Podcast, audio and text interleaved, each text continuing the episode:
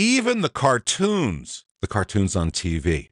Let me introduce you to somebody you've never seen, but you've probably heard if you've had kids any time in the past 30 years. This is Tara Strong.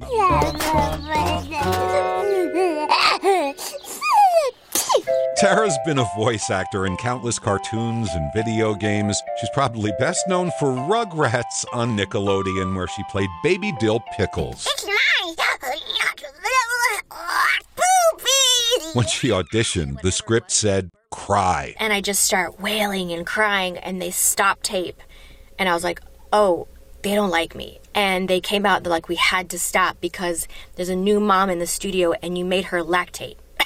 That's some good acting. And years later, Tara Strong is now working on a cartoon called Boxtown. Or at least she was, but she's been posting her support for Israel, calling the Hamas terrorists monsters. The other day, while reading Twitter, she saw a post from her bosses saying Tara Strong is no longer working on Boxtown because of her controversial messages regarding the peoples of Palestine of which there are none that I can see. There are a lot of posts about the evils of Hamas. Tara Strong claims she's been fired for being Jewish. To the show's producers, she says, Lose my email address and pray for my family in Israel and Gaza.